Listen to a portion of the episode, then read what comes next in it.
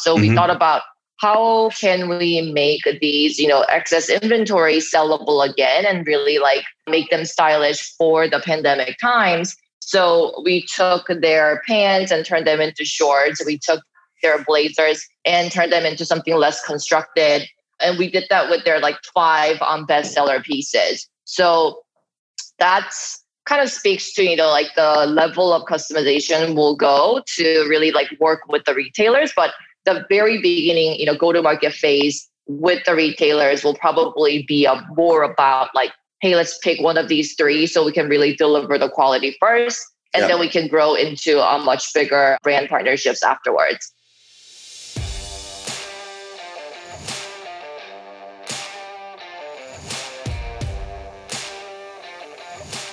Hello and welcome to the eCom Ops Podcast. We believe that there is more than enough content focused on e-commerce marketing and not enough content celebrating the real heroes of e-commerce, those running the operation. Each week, we find and interview an e-commerce operations expert to share the secrets behind how some of this industry's most exciting businesses are run. I'm your host, Norbert Strapler, the C E O of SyncSpider. Hello and welcome to another eCom Ops podcast interview. Um, I am happy to meet Alison Lee today. Hi, Alison. Hi, how are you Hi. doing today? Great to have you here. Thanks for joining. Um, Alison, you have a really great um, service. Uh, it's called Hemster. Um, tell us a bit more about that and about um, yourself. Yeah, well, so I started Hemster about uh, six years ago now, but basically what Hemster does is, is we're a tech-enabled tailoring service plugged into a B two B two C model, meaning that, you know, we work with brands like Verity, M M O Floor, A-Day, um, and we basically allowed them to offer virtual and in-store alterations to their shoppers to help them sell more and return less. And we also um, save those measurements for individual customers so they can reuse the data set um, for anything that's in their closet right now. Oh, wow. That's really a nice service for for uh, for clothing uh, stores. Um, how did you get into that? How did you get into e-commerce? Yeah, so um, my background um, is always in like the tech product and like data science. You know, we didn't necessarily like think about like e-com as, you know, my biggest passion, but you know, I think I'm really interested in like the consumer behavior and how to think about um, getting the data fully ingested from that, especially around like the fit and sizes. So, you know, when you think about, you know, something not fitting you, I think it's more of an acute pain point when you're buying something online, just because you're relying on these like obscure measurements on the size charts to kind of like guesstimate your closest size. So, you know, we thought that like that pain point would be um, big enough for us to really go into the market.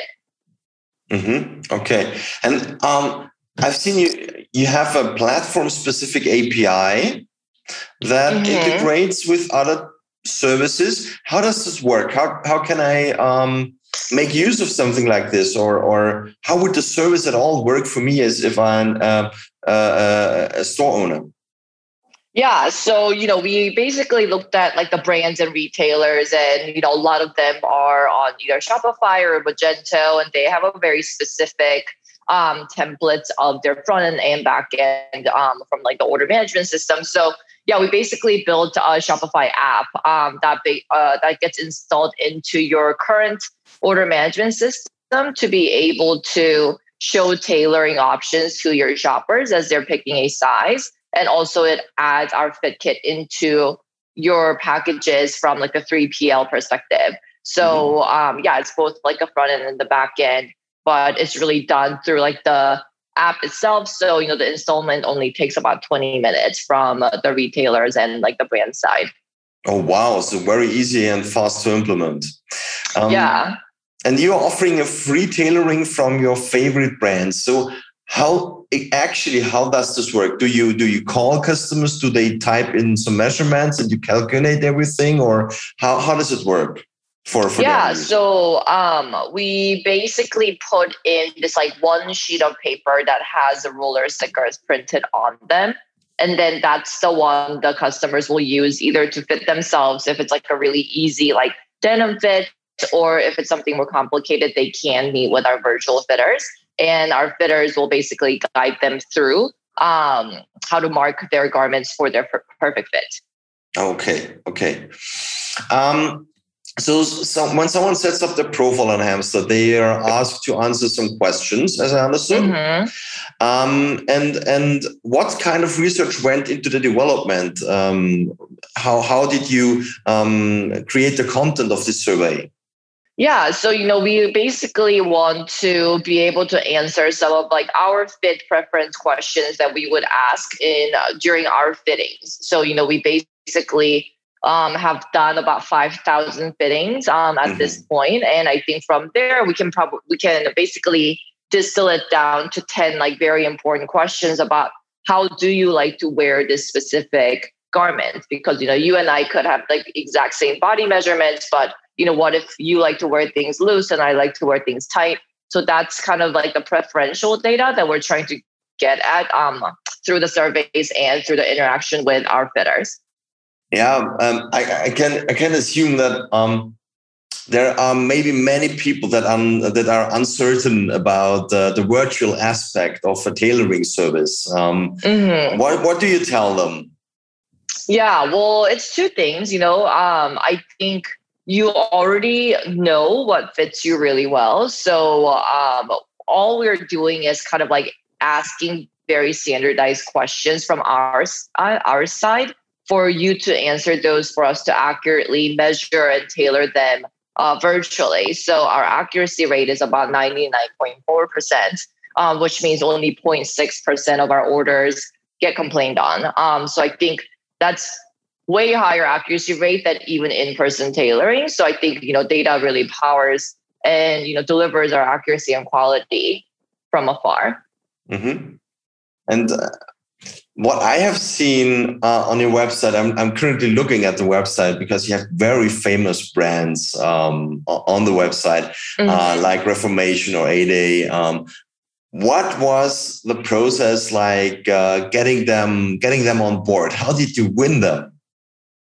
Yeah, um, I think, you know, when you think about like brand partnerships, you know, you want to understand what is their pain points that you're trying to solve through your technology too. So, you know, for us, um, we knew that, you know, we could increase like the fitting room conversions in the stores if they just had offered very basic alterations for free. Yeah. Um, and we have that case study from so many different brands um, who's basically used us from uh, the day one. And then for the e-com side, like we know that like the return rate is such a huge problem in all of online retailers. So we really thought about how can we lower that, you know, returns by offering, again, basic alterations um, as a viable option above returns. So, you know, when you understand, I think their retailers' um, pain points and you can kind of answer to those with your technology, like the, the conversation becomes a little bit easier.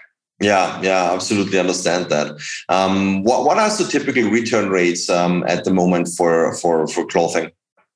Yeah, so for e-commerce, I mean, we hear a pretty broad spectrum, um, especially, you know, when we're consulting with the retailers. Like the lowest we've heard was probably like fifteen percent from mm-hmm. an e-com. That's really, but we, yeah. Yeah, really but we've heard as like high as like sixty-eight percent yeah, of yeah. a return rate. So I think it really just depends. Like if your um, if your merchandise mix is um, kind of closer to something that talks about fit a little bit less, like, you know, like streetwear and um, like the joggers, I think they tend to have like a little bit lower return rate. But if you are trying to, you know, sell something more constructed, like anything around like the blazers or even premium denim, like their return rate can be quite high.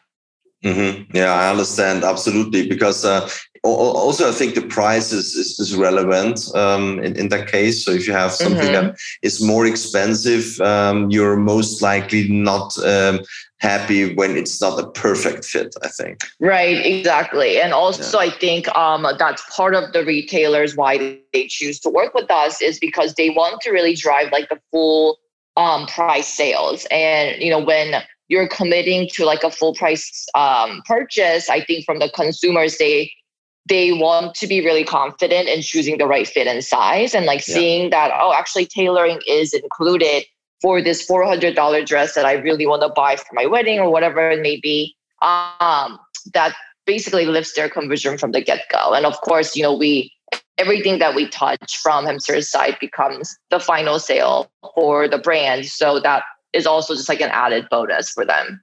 Absolutely. Um, it's a great idea.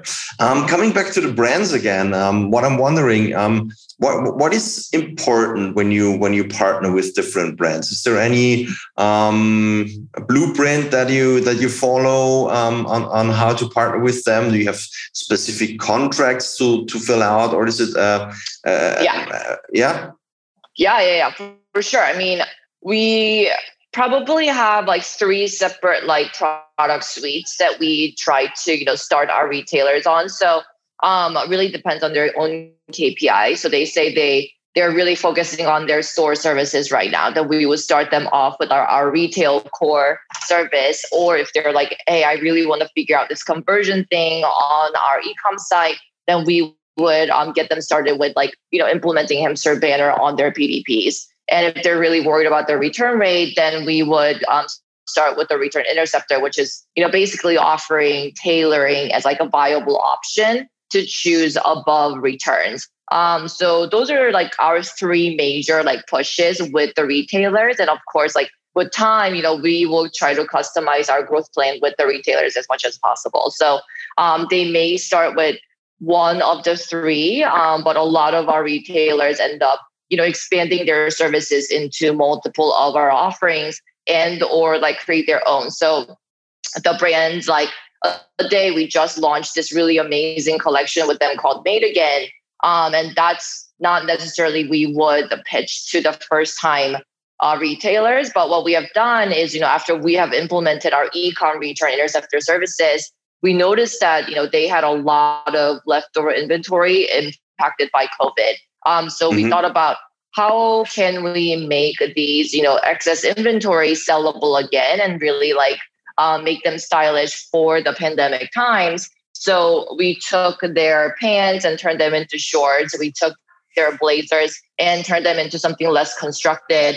Um, and we did that with their like five um, bestseller pieces. So that's kind of speaks to, you know, like the level of customization will go to really like work with the retailers, but the very beginning, you know, go-to-market phase with the retailers will probably be a more about like, hey, let's pick one of these three so we can really deliver the quality first, and yeah. then we can grow into a much bigger um, brand partnerships afterwards. Got it. Got it. Well, great strategy. Absolutely. Um, I've seen that you launched your first startup Uh, while you've been in college at Berkeley. Um, what yeah. did you learn from that experience? Um, I mean, first I think startup, that was probably, yeah. yeah, yeah. I mean, my very first startup, it was, I think it's almost an overstatement to call it a startup. Let's just call it a really like nice pet project that, you know, some of us were working on. Um, I mean, I really loved the experience, right? You know, it got, it allowed to me to be really like creative about my um, way of thinking about product and technology and how do I apply that into uh, you know day-to-day lives. And I hadn't really done that, or I didn't really have that kind of exposure to technology um, per, in the previous years. So I think that did open up my eyes to think about, oh my gosh, this is really fun. Like, can I actually do this, you know, after I graduate? Um, and it's really funny because four of us who worked on those projects, um, we all went on to become founders in some shape or form. I, I think two of them actually started a company together and they just became a unicorn. And then I'm doing wow. this. And then the fourth person um, was also starting a company last time I talked to him. So I think, you know, just like the early exposure to um, thinking that this could be a possibility for me is really powerful. And I'm really appreciative that, you know, I had friends like that in college who were willing to start something kind of dumb, but, you know, failed together and just like have a really great time in that journey. Yeah. yeah. Have a great time is, is always, I think, the most important thing when you go through, um, uh, through, through, just uh, such an experience yeah, um, together. And did yeah. you learn something from there? Did it help you uh, with your company now? Um, I mean, I think a lot of it was more qualitative. You know, I think a lot of the learnings I had in between the first uh, startup and then, you know, the fact that I went to work for a lot of like much bigger startups um, as my first, you know, career choice. And then finally going back to Hemster and really starting from like ground zero, that's really um, shown me a lot of different um, stages of a company. So, you know, obviously like we started to, we tried to start something from zero and it was really hard. And then I went to go see something where they were about to I P O. Um, and mm-hmm. that felt like a really, really well-oiled machine. And I understood like the chaos that came with that scale. And then I went back to like about Series C company. And that's where I really found my sweet spot of like, okay, this is what um, it's early stage enough, but I really understood like what the growth could look like for, you know, that unrealized potential. So that's what got me really excited. And then that's where I learned probably the most tactical skills on mm-hmm. actually how to uh, grow and scale your B two B two C model. So mm. yeah, and then that probably took all together from my very first one to, you know, when I decided to go for it, it was maybe like a seven year journey.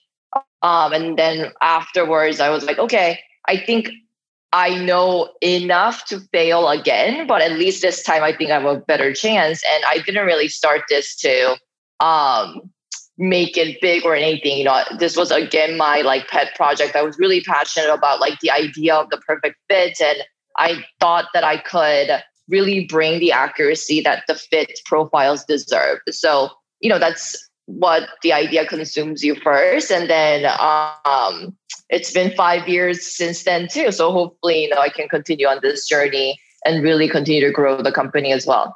Yeah, cool. Um, are there any big mistakes that you see typically from uh, online retailers? Um, I think I don't want to call them mistakes because, you know, I think they are really trying to do their best at bringing the best possible merchandise yeah. to their shoppers. And I think there is a lot happening um, around, especially through like pandemic times, like so much has like changed. And I think the biggest thing I've seen is how, how much do you embrace change, you know, and how much are you willing to try something new um, and follow up with it in a methodical way where like the pilot turns into like a full blown like new initiative. And I think when you are really busy doing your core um, functionalities as a retailer, those new like R and D or like new initiatives tend to not happen. And I think that's where you could potentially miss out on the innovation side and like what's next in retail, and always keeping, you know, their eyes and ears open on the new opportunities that way. Mm-hmm. Yeah. And is there any specific thing that you would recommend for uh, for for uh, as a quick win to online retailers? What could they do to improve the growth or to make something better for their customer experience? Yeah. So uh, I think kind of making sure you have enough data on the customers so you can track their journey is important. You know, very often we talk to, you know, our potential partners and we ask them like, do you know, you know, why people are not buying, or do you know why people are returning? Because, you know, if you knew that, you know, thirty percent of people were returning because of the fit issues, then I know I can address that. But I think a lot of the times they're like, actually, I'm not sure. And that's where it becomes even hard for me as a vendor to really help them think about the creative solutions to help them fix these customer issues too. So I think there's a lot of, you know, specialized tools like Zendesk to really help with your customer experience. Is that tied back to your C R M, and is that tied back to your, you know, overall marketing strategies? Um, you know, that's where I see a little bit of uh, disconnect, especially for, um, surprisingly, especially if it's like a smaller company who where like one person is trying to do it all and you just don't have time to, you know, connect the dots sometimes. So I think definitely the biggest thing is knowing what the customers are excited and frustrated about um, in their shopping experience with your platform. And once you know that, like fixing it is a much easier part. But I often find that they don't necessarily know the full root cause, um, or they're talking about three separate problems, but they would boil down into one main core problem. So just doing that exercise of like, what actually is the big problem here, and really um, setting up some milestones to fix that will yeah. Um, yeah, bring a lot of clarity into business. Mm-hmm. Absolutely. Thank you very much. That's really cool. Um, what role does automation play in your operations? Um, alteration, how we think about it is um, it's means to an end. You know, like our our data science is like what really fuels our growth. Um, our warehouse basically breaks down the traditional tailoring into six different stations, and surprisingly, tailoring is only one of those stations. Rest of the stations are obviously inbound, outbound, uh, quality control, but two of the six stations are dedicated to making sure our data is right. So, um, you know, I think that kind of speaks to how we think about like the tailoring as a tool, um, which is really important to us. But at the end of the day, like the technology and the data is where we are really leaning heavily towards to um, fulfill our um, orders, but also grow forward. Mm-hmm. Okay. And what, what um, will you be focused uh, in on the rest of this year? It's yeah. short Christmas season coming.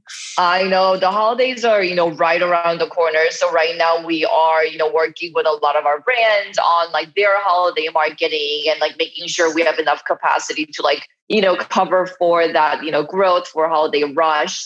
Um, we're already seeing a ton of like fall growth happening from our brand partners, which is really exciting. So we really yeah. think it's going to be a big Um, Q four for the retailers, especially in fashion and apparel. So yeah, we're just um, bracing ourselves for that growth. And then next year, um, we're launching some like really amazing initiatives. But Q four is all going to be, can we make sure, you know, we can keep up with the growth right now? Yeah, I think that that this year again, um, online still is uh, booming, boosting um, since many, many years. Um, it's growing, and Corona made uh, another really big boost. I think we we won years in in uh, digitalization um, w- with that. So even if it's of course the baddest thing that could happen to have a pandemic uh, for digitalization, it was a huge boost, I think, and and yeah, it's, totally it's going a lot online. Yeah. Last question for the day. Um, I mean, um, who has told you the most about e-commerce in your career? We lean heavily on um, our advisors. So um, yep. one of our advisors, he has a very extensive knowledge, not just in like the business side of e-commerce, but um, he's done so many different types of implementations from like the, the the digital transformation side. His name is Scott Locks. He was the head of digital at so many different brands like Alice and Olivia, Intermix. Um, I think he was at Vince for a second as well. So Um, he fully understands like, you know, back and forth of like what the e-com integration could look like for vendors like me, but also for the brands themselves. So yeah, awesome. um, I, I would say he's been the most helpful when it comes to like us understanding like all the nooks and crannies of um, how to make sure we can really fit into this ecosystem. Okay, got it.